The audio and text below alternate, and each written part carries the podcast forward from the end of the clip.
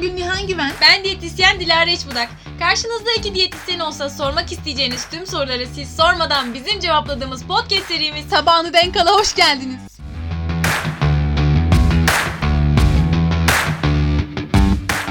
Merhaba arkadaşlar kanalımıza hoş geldiniz. Bu hafta sizlerle epilepsiyi konuşacağız. Evet Bu bir rahatsızlık, bu bir hastalık. aynen özel bir de rahatsızlık ve kendine has özel diyetleri olan da bir rahatsızlık olduğu için bahsedelim dedik. Bir de bu hafta epilepsi farkındalık haftası. Aynen. Tam da 14 zamanıydı. Şubat'ta epilepsi günüydü bu arada bu hafta. Buradan epilepsili tüm dinleyicilerimizin de gününü kutlamış oluyoruz geçmiş günlerini.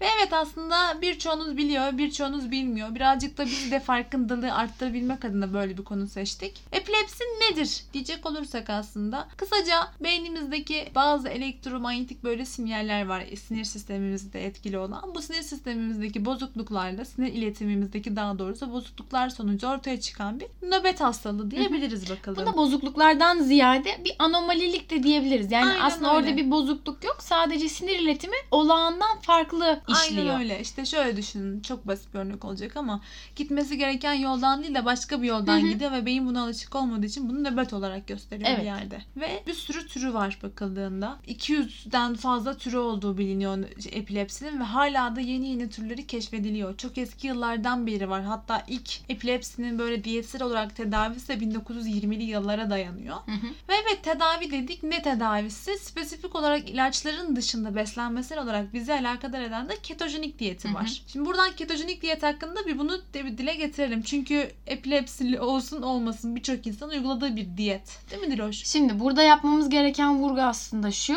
Ketojenik diyet farkındaysanız epilepsi tedavisi için bu konu başlığı altında anlatıyoruz. Yani sizin zayıflamanız için, yağ dokunuzun kaybı için anlattığımız bir diyet tipi değil. Çünkü bu bir tedavi diyetidir. Kesinlikle öyle. Glutensiz diyet gibi. Çölyaklarda olan. Bu bir hastalığa özgü diyettir. Beyin hala büyük bir muamma. Kesinlikle. Ee, hala net bir şey yok. O yüzden de bütün epilepsi hastaları ketojenik diyetle beslenmelidir de diyemiyoruz.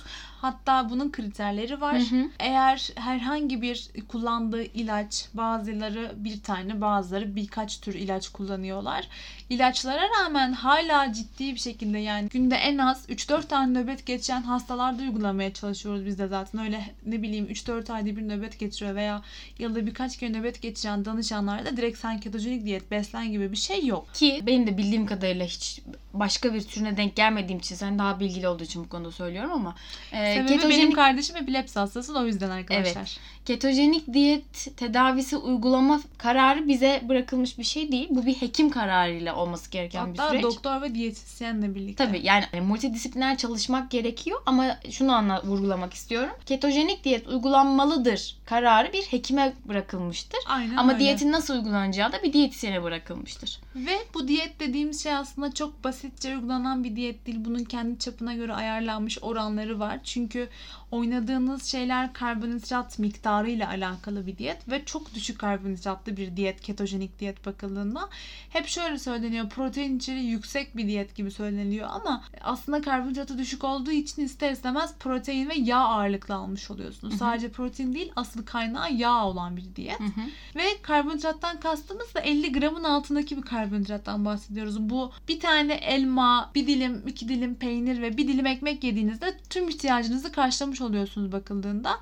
O yüzden Toplumda şöyle bir algı var. Yani karbonhidrat tükakadarı hala aşamadık ya. evet E, o yüzden de bu diyette karbonhidratın neredeyse sıfırlanmış olması insanlarda mucize yaratacakmış algısı yaratıyor. Bu bir. İkincisi de bence hala karbonhidrat tanımıyoruz. Yani şeker doğru ama çok Meyve güzel yani çok güzel karbonhidratlar var ve ihtiyacımız olan da besin çeşitleri bunlar. Tamam çıkaralım. Karbonhidratların belirli bir seviyede tutulmasına bence hepimiz okeyiz. Ama neyi çıkardığımıza dikkat etmek lazım. Çünkü bu diyet tipinde temelde yapılmak istenen sadece aslında epilepsi için de değil, nörolojik hastalıkların tedavisinde de deneniyor. Alzheimer Hı hı. vesaire gibi. otizmde de deneniyor Hı hı. biliyor musun şu an? İşte yani nörolojik hastalıklarda Evet. sinir iletimi üzerinden deniyor. Neden deneniyor? Çünkü beynin temel enerji kaynağı karbonhidrattır, glikozdur. Burada yapmak istedikleri şey enerjiyi taklit etmek. Yani bu Keton cisimcikleriyle Evet. o da. sanki enerjiyi glikozdan değil de ketondan alıyormuş gibi davransın. Çünkü beyin yetersiz glikoz varlığında keton cisimciklerini kendisi oluşturuyor.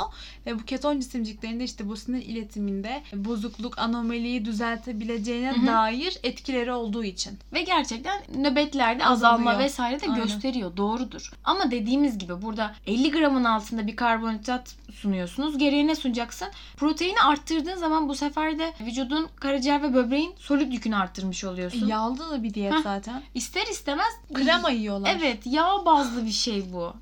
Ve bir epilepsi hastası bile ciddi oranda bir ketojenik diyete başladığında 3 hafta duruma göre belki de 1 ay kadar uygulandıktan sonra bir ara verme süreci oluyor. Sonrasında nöbetler eğer azalmışsa, seyrelmişse tekrardan başlanabiliyor. Öyle uzun soluklu bir beslenecek bir şey değil. Çünkü direkt organlara zararı olan da bir diyet bakıldığında. Peki o zaman şöyle diyelim. Biz neden ketojenik diyeti sağlıklı bireylerde işte zayıflamak için, yağ yakımı için önermiyoruz?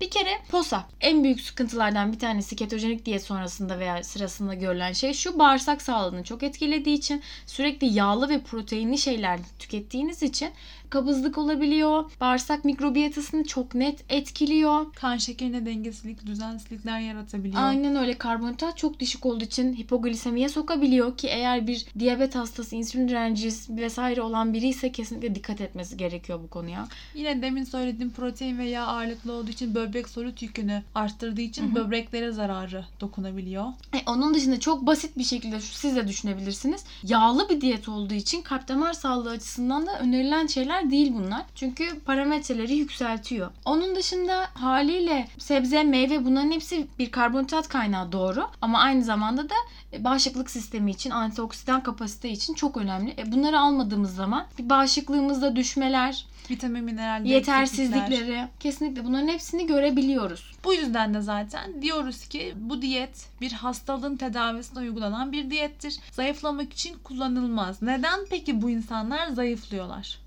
Bu diyeti yaptıklarında. Ben öncesinde sadece şunu da söylemek istiyorum ki bence ketojenik diyet konusunda en büyük dikkat işaretimiz bu. Ketojenik diyette o keton cisimleri oluştuktan sonra vücutta fazla keton cisimi sizi ketoasidoz dediğimiz bir çeşit keton komasına sokmuş oluyor. Ve bu ölümle sonuçlanabilen çok ciddi bir olay gerçekten. Ki zaten şeker hastalarında da e, risk olarak görülebilen bir şey Hı bu bakıldığında. Aslında bizim temelde en büyük yapılmaması için önerimiz ne denir ona? Peki ne Orası. gibi belirtileri var? Yapanlarda da kendini de hani tespit edebilirler çünkü İdrarda koku diyebiliriz en önceliğinde. Başta mide bulantısı, baş dönmesi, halsizlik, baygınlık Hı hı. gibi ciddi şeylere sebep olabiliyor aynı zamanda. O yüzden lütfen zayıflamak için ketojenik diyete başvurmayalım. En azından vücudumuzun alması gereken bir karbonhidrat miktarı var. En az 130 gramdır. Eğer karbonhidrattan sınırlı beslenmek istiyorsak da yine günlük 130 gramlık bu ihtiyacı karşılayalım olur mu? Peki senin soruna geri dönelim. Neden bu insanlar zayıflıyorlar gerçekten ve hızlı bir yağ kaybı süreci var? Neden? E çünkü keton cisimcikleri oluşuyor onlarda da. Yani Ya, evet aslında demek için. istediğimiz şey şu. Bir şeyi taklit ediyor. Yani bir açlık metabolizması taklit ediliyor ve burada enerji Ketondan Yağdan- kullanıyor. heh, yağdan Çünkü kullanılıyor. keton yağı yakan bir cisimcik, keton cisimcikleri. Aynen. De, hani daha basit olsun diye öyle anlatıyorum. E haliyle enerji için vücudunuz karbonhidratı değil yağ kullanmış oluyor. Ama Yani yağ doku kaybı. Aynen. Sonra proteinlere geçecek. Yani vücutta şöyle bir şey yok. Aa bunun bütün yağı bitti. Hadi şimdi proteine geçiyoruz diye bir şey yok. Aynı anda zaten birazcık protein yıkımları da gerçekleşmiş oluyor. Siz aynı zamanda belki kalp kasınızdan da harcamış oluyorsunuz böyle bir durumda. Ama o dönemde protein alımları da fazla olduğu için katabolik süreci çok sokuyor da diyemeyiz Çok da değil. protein. Mesela et de yiyemiyorlar çünkü ette de karbonhidrat var. Yiyebildikleri tek şey tereyağı adam akıllı. Ne bileyim mesela zeytinyağı içen hastalar var. Krema gibi şeyler yiyebiliyorlar. İşte burada ne biliyor musun? Bu evet hastalık tedavisinde uygulanan ketojenik diyet böyle. Ama sizin bildiğiniz ketojenik diyetin içinde bilmem kaç gram e, Protein e, var. et var, tavuk var, bilmem ne var vesaire vesaire. Gerçekten ketojenik diyet yapacak Et de olsaydınız yiyemiyorsunuz. Evet. Sadece et de değil, süt vesaire. Yani bunlar aynı zamanda karbonhidrat içerirler. Sadece yağ içeren belirli başlı şeyler vardır. Bu glutensiz diyette de bir gün onu da anlatırız. Gerçekten aslında yapacak olsanız bunun ne kadar zor olduğunu ve sürdürülebilir bir şey olmadığını siz de fark edeceksiniz zaten. Ki zaten azıcık bir kısıtlamayla bile sürdürülebilir bulamayan hastalar Tabii var. canım. Yani bir süre sonra işte ketojenik bitecek de ben de normal diyette geçeceğim. Yani bu demek ki sizin için de bitmesi gereken bir süreç. Hayatınız böyle idare ettirilebilecek bir şey değil. Evet, ketojenik diyet budur arkadaşlar. Nerede, nasıl, ne zaman yapılması gerektiğini detaylı bir şekilde değindiğimizi düşünüyorum. Hı hı. Söz konusu olan sağlıksa lütfen sağlığımızı tehlikeye atabilecek herhangi bir diyet olur. Uygulamalarda bulunmayalım. Sonuçta geri alamayacağımız tek şey bu hayatta. Kesinlikle öyle. Fark ettiyseniz biz bu diyeti zayıflama olarak ya da bir beslenme şekli olarak değil hastalık tedavisi olarak anlattık. Bu da aklınızdan çıkmazsa çok seviniriz. O zaman Hoşçakalın. esen kalın.